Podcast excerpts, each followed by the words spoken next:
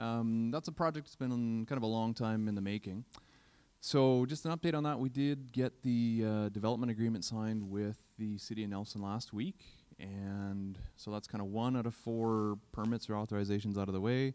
The other three, I've been assured we're likely going to get by the end of this week um, or into early next. So, you can probably expect in the next or so, you're going to see a whole bunch of changes to that whole front street and uh, and sidewalk area. So uh, be be on the lookout for that. Um, so maybe what I'll do is I'll get you to uh, stand as you're able, and uh, we'll read the call to worship from Psalm 63, verses 1 to 5. It says, You, God, are my God. Earnestly I seek you. I thirst for you. My whole being longs for you in a dry and parched land where there is no water. I have seen you in the sanctuary and beheld your power and your glory, because your love is better than life. My lips will glorify you. I will praise you as long as I live, and in your name I will lift up my hands. I will be fully satisfied as with the richest of foods. With singing lips, my mouth will praise you.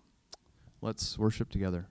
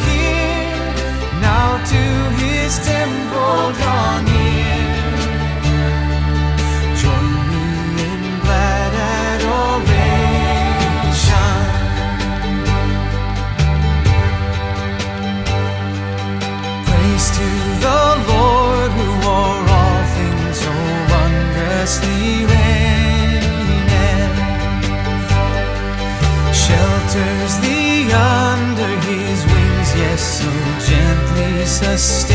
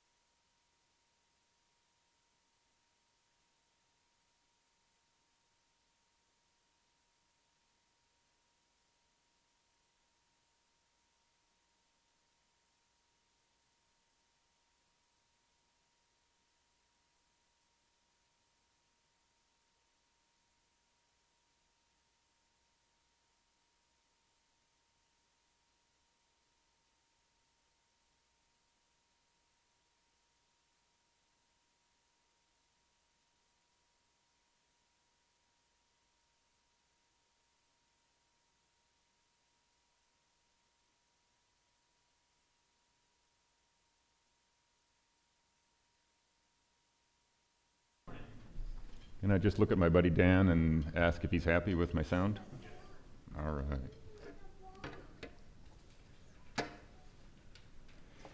So, you know, the interesting thing about a pandemic is you don't actually occupy a space, and I'm talking about myself, for two years, and then you look out and you're like, yeah, sure, you know everybody. I know many of you, but I won't assume that everybody knows me, so I'll spend one minute just saying, I've got my uh, two homies over here, uh, Zach and Rachel, and I'm grateful for their support and uh, two of my kids. And the other half of my family is all in Ontario right now. My wife Teresa is visiting my daughter Madeline in Toronto, and I have an oldest daughter, Hannah, who hangs out in Ottawa. And I work uh, predominantly at the hospital as an emergency physician.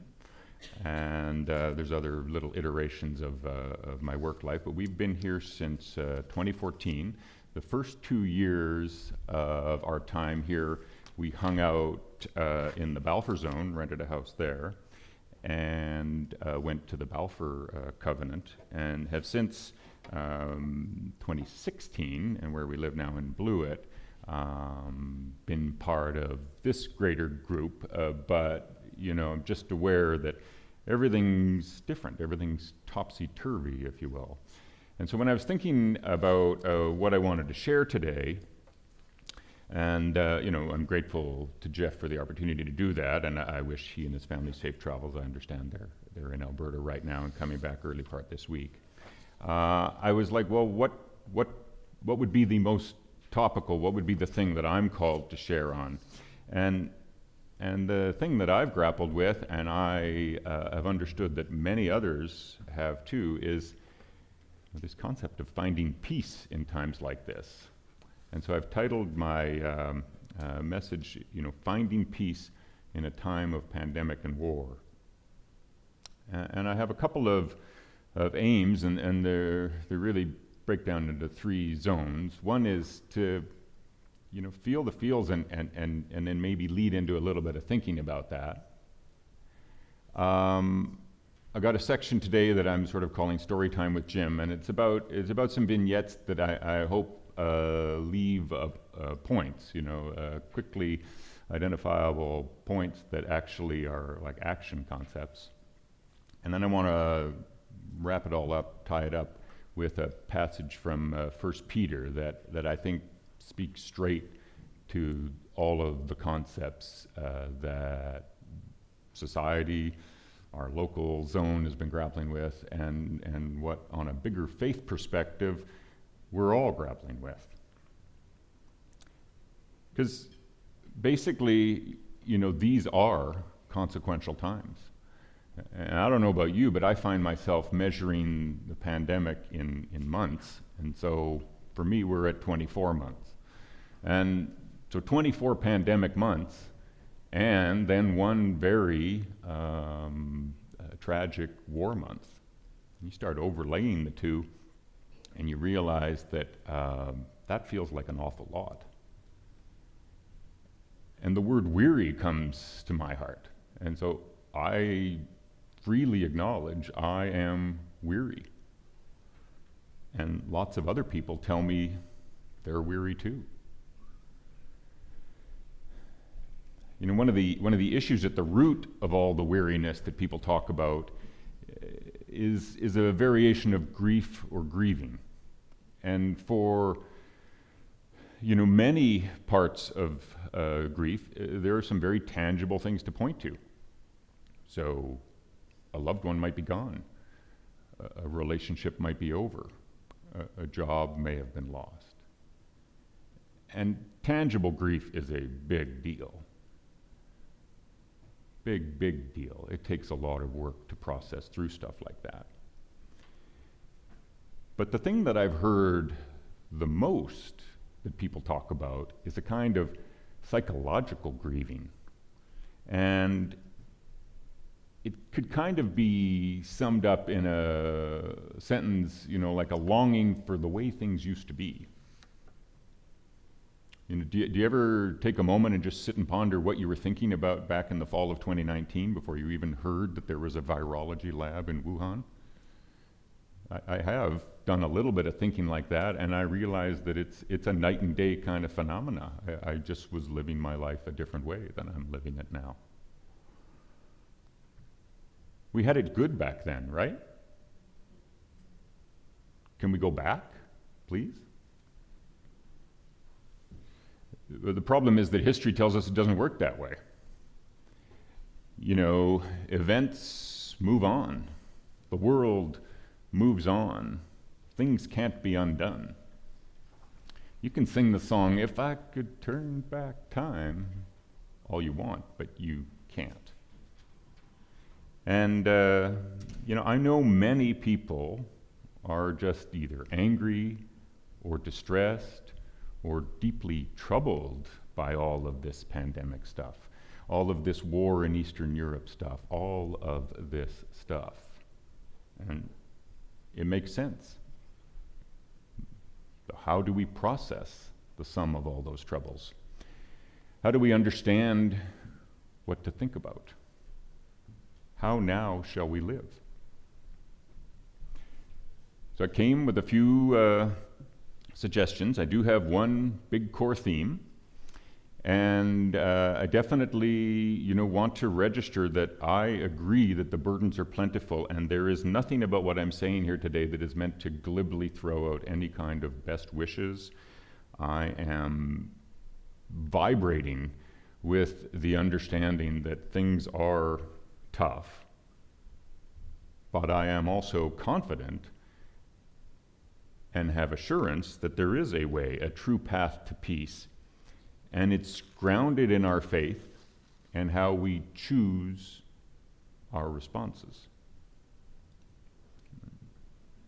Like, like many of you over the last number of months, you know, I, I have been prompted to take deep dives into my thoughts, myself, my purpose, my meaning, the flaws in our society, issues that we're facing. And one of the core grappling points that uh, you know I've recognized is that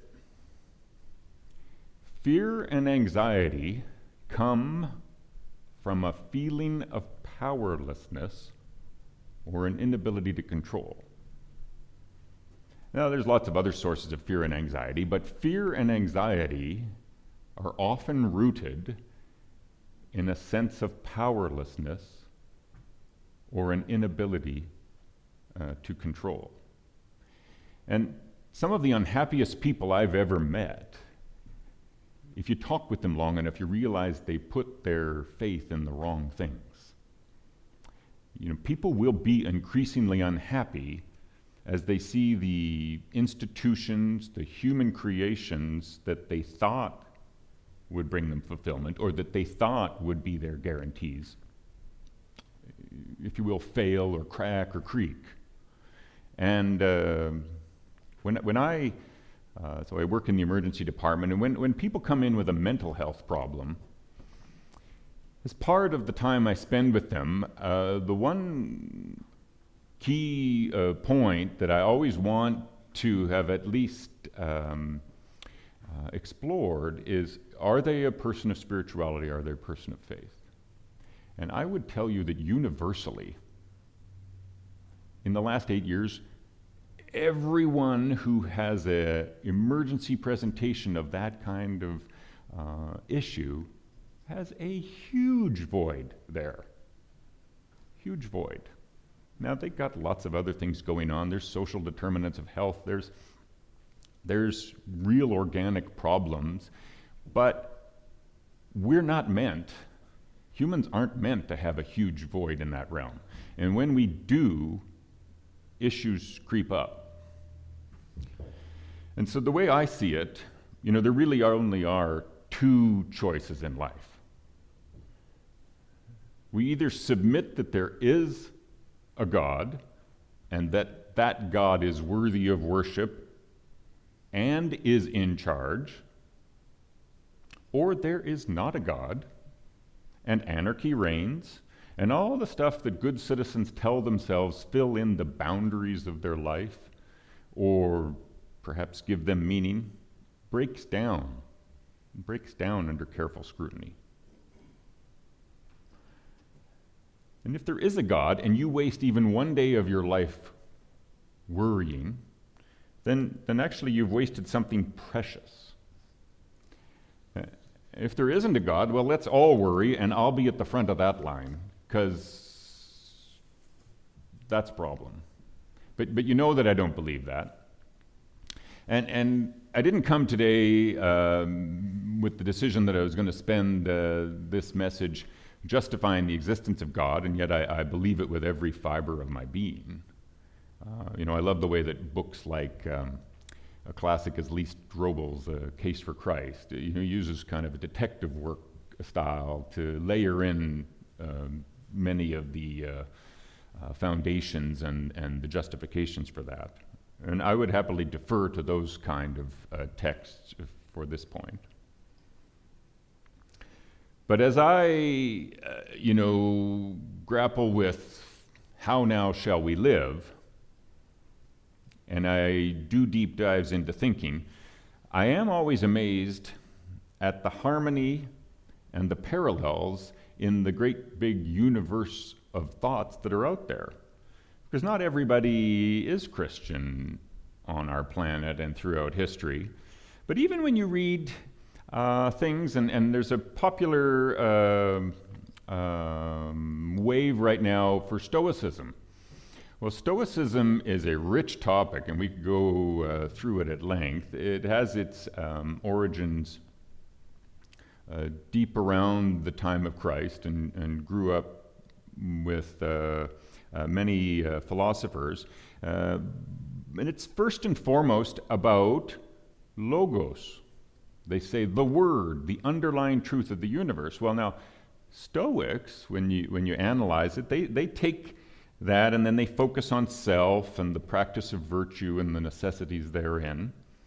And they're passionate that we should not be controlled by events, but that we can choose our responses and that that's always up to us and that's where we should gain our uh, uh, source. And if you think about that for a moment, even though Stoicism is not Christianity, there is really only one difference in that. They took the word logos and they said, well, it was about self or about a greater universal truth. Well, if you read John 1 1, logos, the word, you know, in the beginning was the word, the word was with God, and the word was God. Well, that ties the concept together in a much more profound way, but there is a really, really striking uh, parallel there. So I'll ask for the first slide now, Dan. We've come to the AV portion of today's show. So this, this guy's name is Epictetus, and he was a slave. And a lot of people who write about Stoicism refer to Epictetus because he was a pretty smart slave. He was very wise. He um, made a very strong point of emphasis that external events are beyond our control. The trials you encounter as you go through these external events will show your strengths. Never lie. You know, that was, that was so key for him. And I mean, like the ninth commandment, baby, eh? And in today's day and age, I mean, like, it just breaks my heart looking at all the uh, stuff in our different spheres with disinformation. People purposely misleading people. It, it, it's nauseating, if you will. Um, but there's a concept that I want to take a little farther that people like Epictetus and people who uh, spoke of uh, Stoic history and whatnot also um, point to, and it's wrapped up in a phrase. And uh, I'm I'm interested to, to understand, you know, uh, how many people might have encountered something like the phrase "memento mori." And memento mori is translated to "remember you die." And the point of the saying is that it's a motivation to do what is right today, to take advantage of every opportunity. You know, another way to say of it would be to think of yourself as dead, that everything behind you has happened, um, and all you have is a decision to do um, the absolute best with what is left in front of you. Look in Ecclesiastes chapter 7. There's a verse that they talk about all the works. You know, remember, during all your works, remember your last end, and you shall never sin. Well, even if you don't want to overemphasize the bit about remember one day you'll die, you can flip it. You can say memento vivere. Remember you live. It's the same, the same point. It's the same way to apply a principle, to distill down a principle, and then to think about what's right in front of you.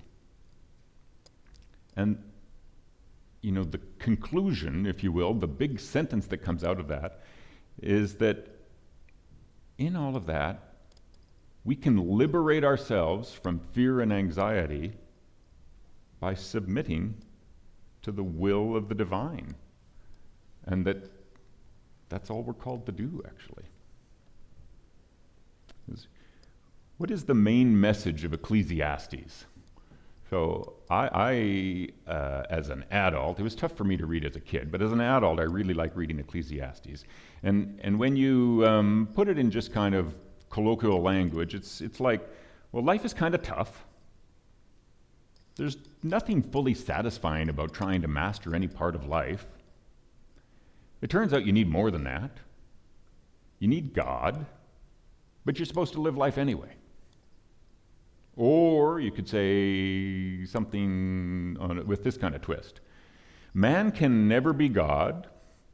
Man lives in a world God set up in such a way that reminds us we can never be God. The more we seek to be like God, the more obvious it is that we could never be God. And yet, God gives us the charge to treasure and enjoy life, you know, one day at a time.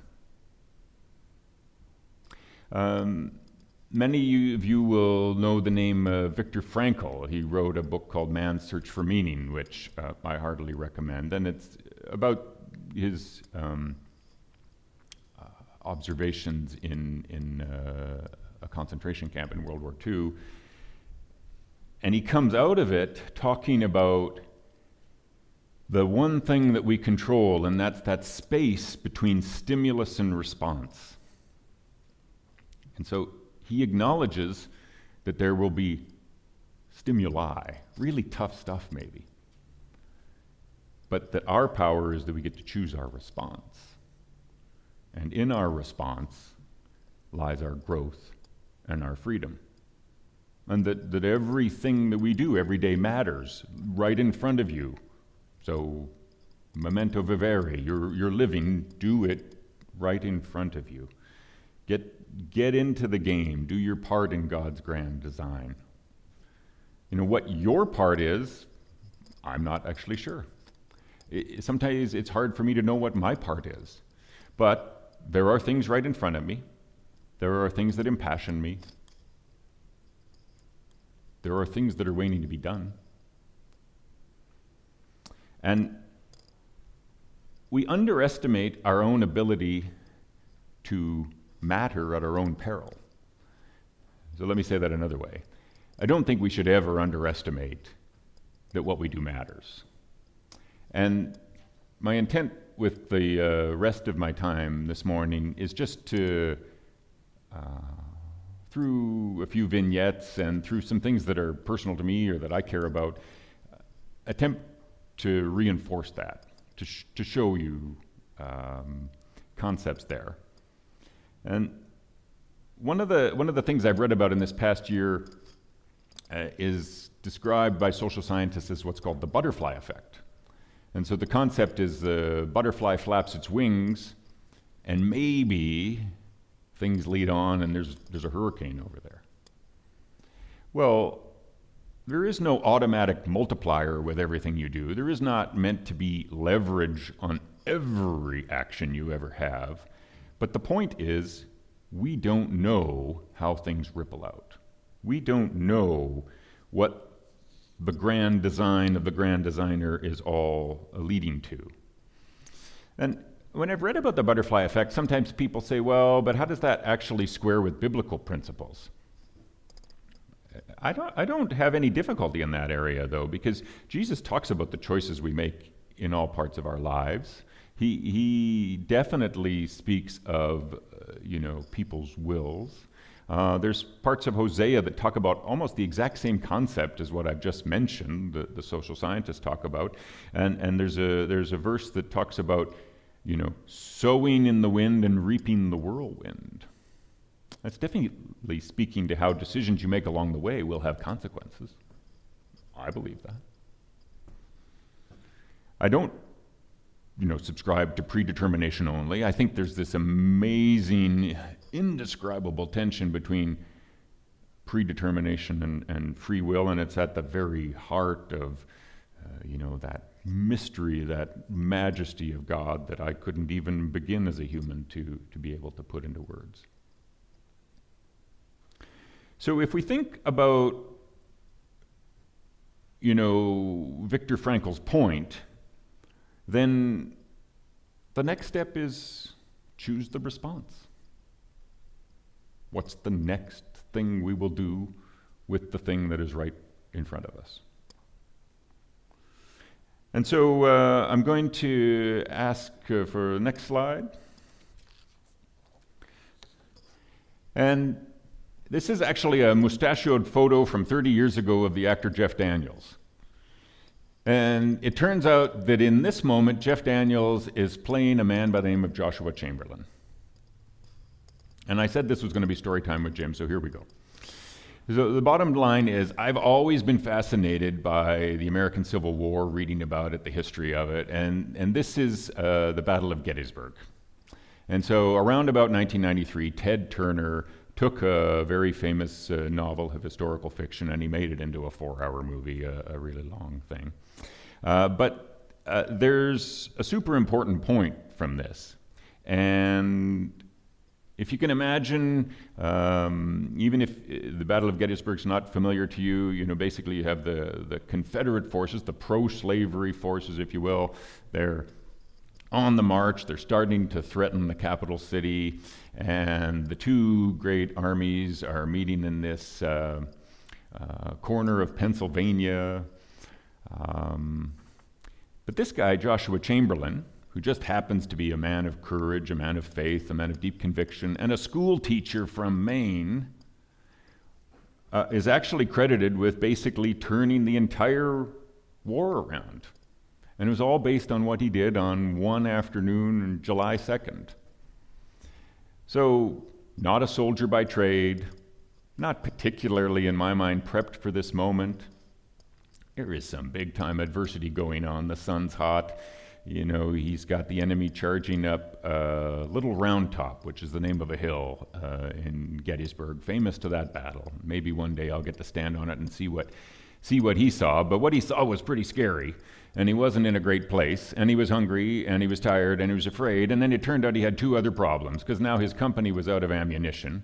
They were the left flank of the Union line he didn't have a proper communication channel to his headquarters, and he could see that if this advancing army group broke through or got around him, that they were going to flood in the back of his entire army's line, and that was going to be the end of that.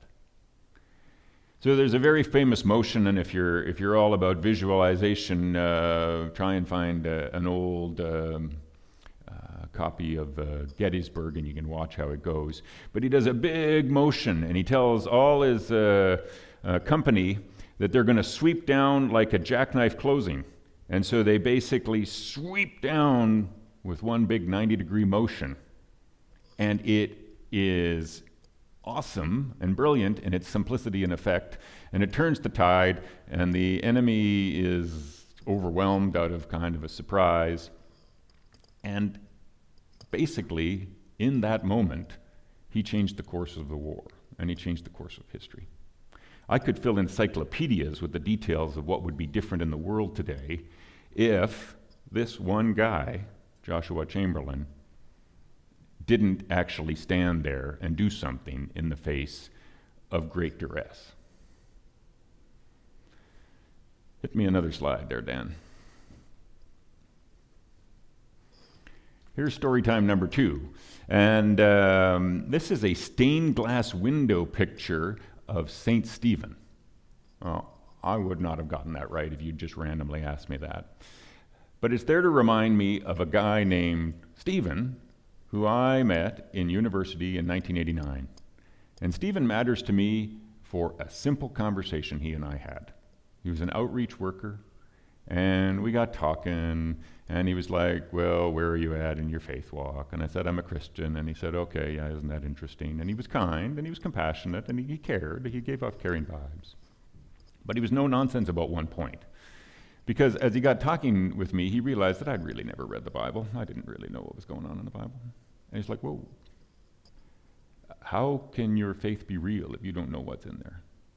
I was like, Well, I don't know. You know, it is. Something like that. Uh, but with a simple conversation, he set in motion the bit where I actually, then in the next year, I read the thing. And I read it front to back which it turns out I don't actually recommend if you're new at it, because you get bogged down in Leviticus. It's bad. But, uh, but anyway, I've since then, uh, and now, uh, hit me with another slide there, Dan. I've since uh, fallen in love with the Bible in One Year app. And so this is from the people who make uh, the Alpha series. Um, and there's other apps, it's not just this one. I don't need to um, direct you any one way. But you know, the the way that I get the most out of reading the Bible in one year, and I've now done it, uh, you know, up to a dozen times, is when you blend a little bit of Psalms and Proverbs with a little bit of the Old Testament, a little bit of the New Testament every day. And the words matter, and the words mean something, and I feel confident over the years that the Holy Spirit has infused those words with meaning for me, and that things have um, uh, been ignited or brought to bear because of that. And the truth is, I don't know if Stephen doesn't actually have a real conversation with me, whether I ever really go down that path. Maybe I do. Maybe it takes me 10 more years. I'm not sure. I don't know where Stephen is, but he matters, and he mattered to me. And so shining moments can come just from simple conversations or simple encouragement.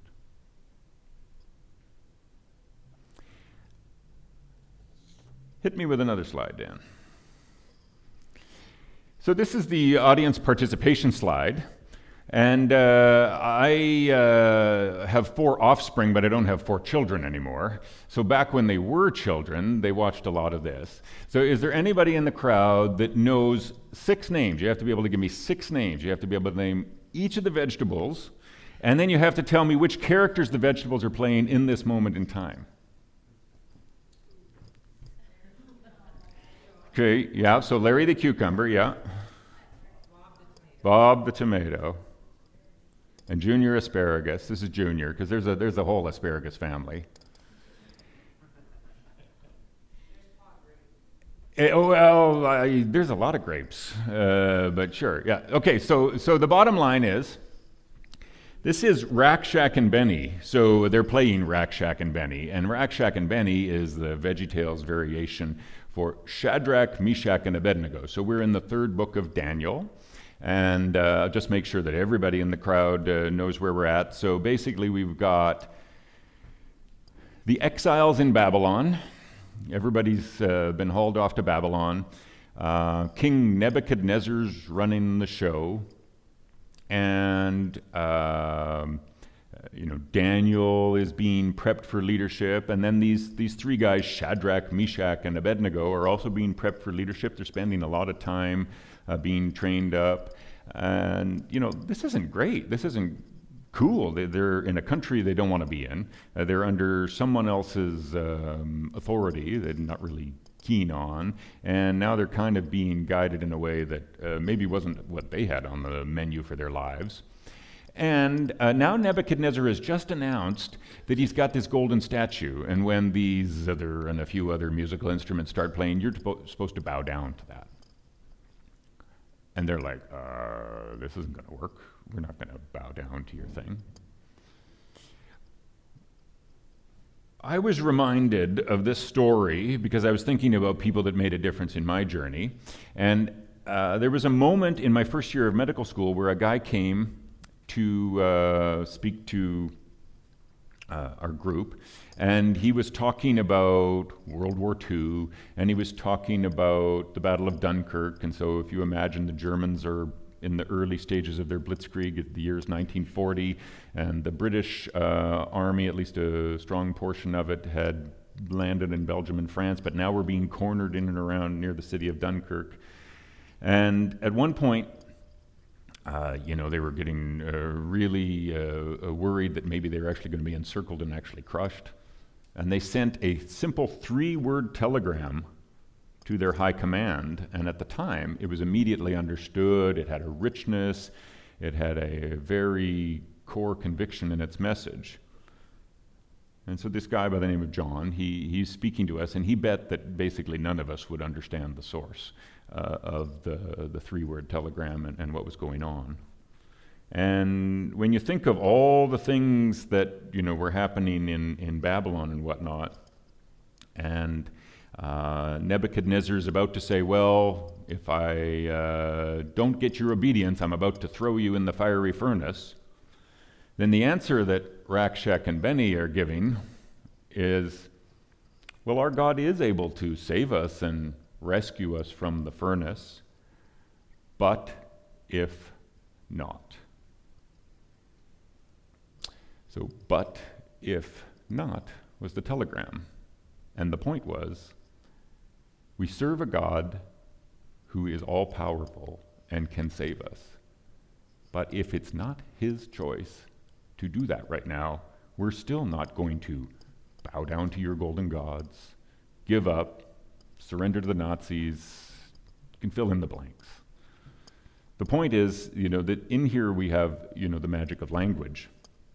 And we can have uh, a real shining moment in just understanding what a core phrase can uh, mean to people. And it really is the secret to peace in a pandemic, I think. It gets back to the point we made. We either believe that there's a God in charge and that there is a master plan, or you don't. And you liberate yourselves from fear and anxiety by submitting to the will of the divine. Because sometimes, you know, over my uh, adult journey, I, I have observed, you know, certain ways of of Christians sort of sometimes thinking and acting. And, uh, you know, uh, I'll give a hat tip to the website Jesus Plus Nothing for the little dramatization I'm about to do. But, you know, imagine a possible prayer meeting in Shadrach, Meshach, and Abednego's time. So here we have the prayer group. So, okay, oh Lord, change Nebuchadnezzar's heart. And God, not now. So we're back to the prayer group. Oh Lord, keep the men out of the fiery furnace. Think of their families. Stop the horror. God, I want them in the fiery furnace. You know, back to the prayer group. In God's name, we command the flames be gone. God, uh, Turns out I've got something to show everybody. And what goes on? They get thrown in the fiery furnace. You know, the Christophany, if you will, the, the foreshadowing of Christ, the fourth figure is in there. Nebuchadnezzar has an immediate change of uh, his stance, adopts a faith perspective. And the shining moment comes from the but if not faith. Who could have predicted all that to come out? Another slide for me, Mr. Dan. So, this is Martin Luther King Jr., and uh, all the adults in the room are familiar with him, and, and he has an amazing gift of oratory. You know, he uses his gift amazing. He was assassinated at age 39. I mean, I it's hard for me to believe I've lived 11 year, more years on the planet than he has. But I know a lot about him just from listening to his speeches or his sermons. And the clarity of his words, the richness of his, of his meaning, the way he talks, I mean, it, it's, it's, uh, it's powerful for me. And he has, a, he has a clip from a sermon. It's about six minutes long, and he goes through and he talks about the if faith or the though faith. I'm only going to do this for a minute. I won't be uh, dramatizing Martin Luther King speaking. I, I can't hold a candle. But in essence, it goes something like this. So many of us have an if faith. So, God, if um, you keep me out of prison. So, God, if you make sure I'm not persecuted. So, God, if you bless my family. And so, God, if I'm in good health, then I will have faith in you. But what we need is a Job faith. We need a though faith. We need a though you slay me, yet I will trust him faith. Because religion's not a bargaining chip. Though things go wrong, though evil is temporarily winning, though the earthquake comes, yet will I trust him. I, have heard uh, Martin Luther King Jr. You know speak of the need that all of us discover something so valuable, something that grips you so much, that means so much to you that you would actually die for it, because then and only then are you free to live. Because the alternative is if you're only truly alive when you're cherishing your life, you're clutching onto your possessions. You will paw and paw and paw at the things that matter to you, your status, or something like this.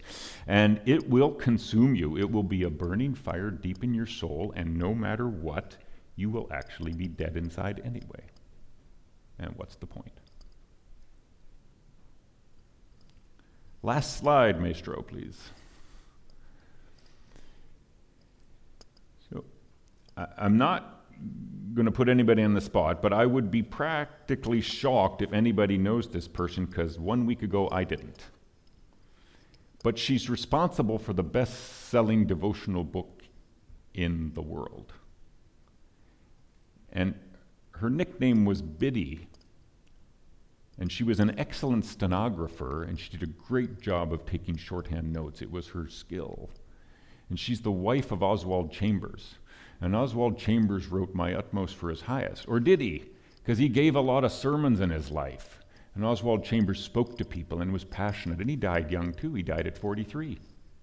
But along the way, she took shorthand notes of so many of his talks that now the daily devotional I do from My Utmost for His Highest comes from stuff that she wrote down.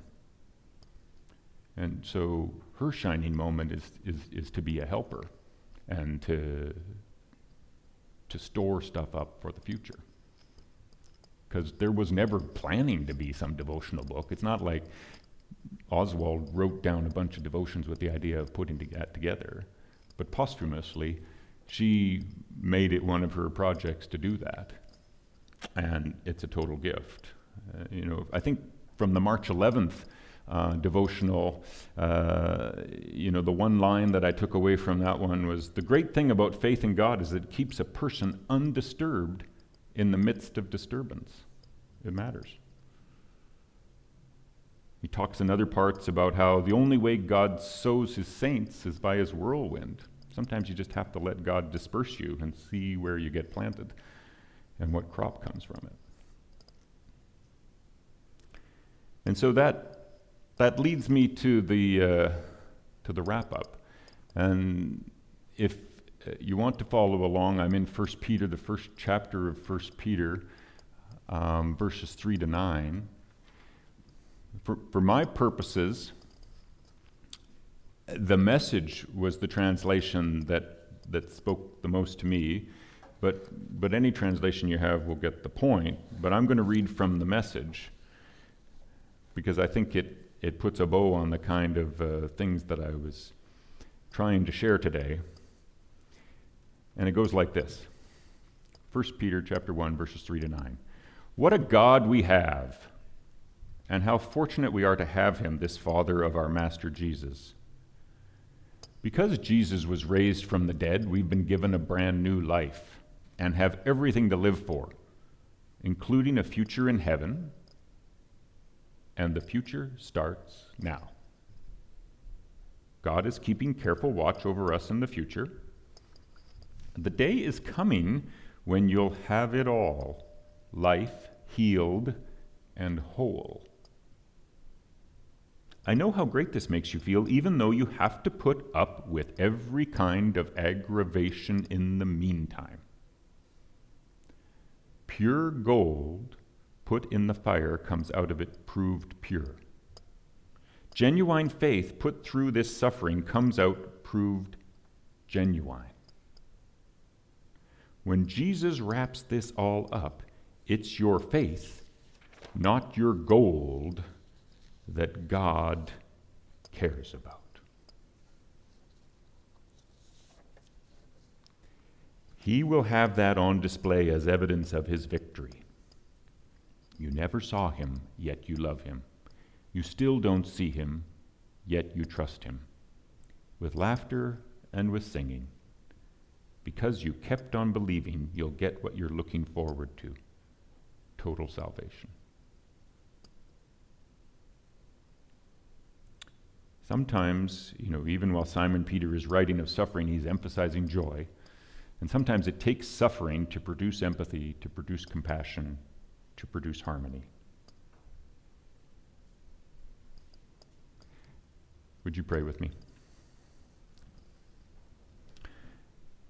Thank you, God, that Jesus has come so that we might have life to the full and that we might experience that fullness of living by surrendering our claims to earthly things, whatever shape or form those may be for us.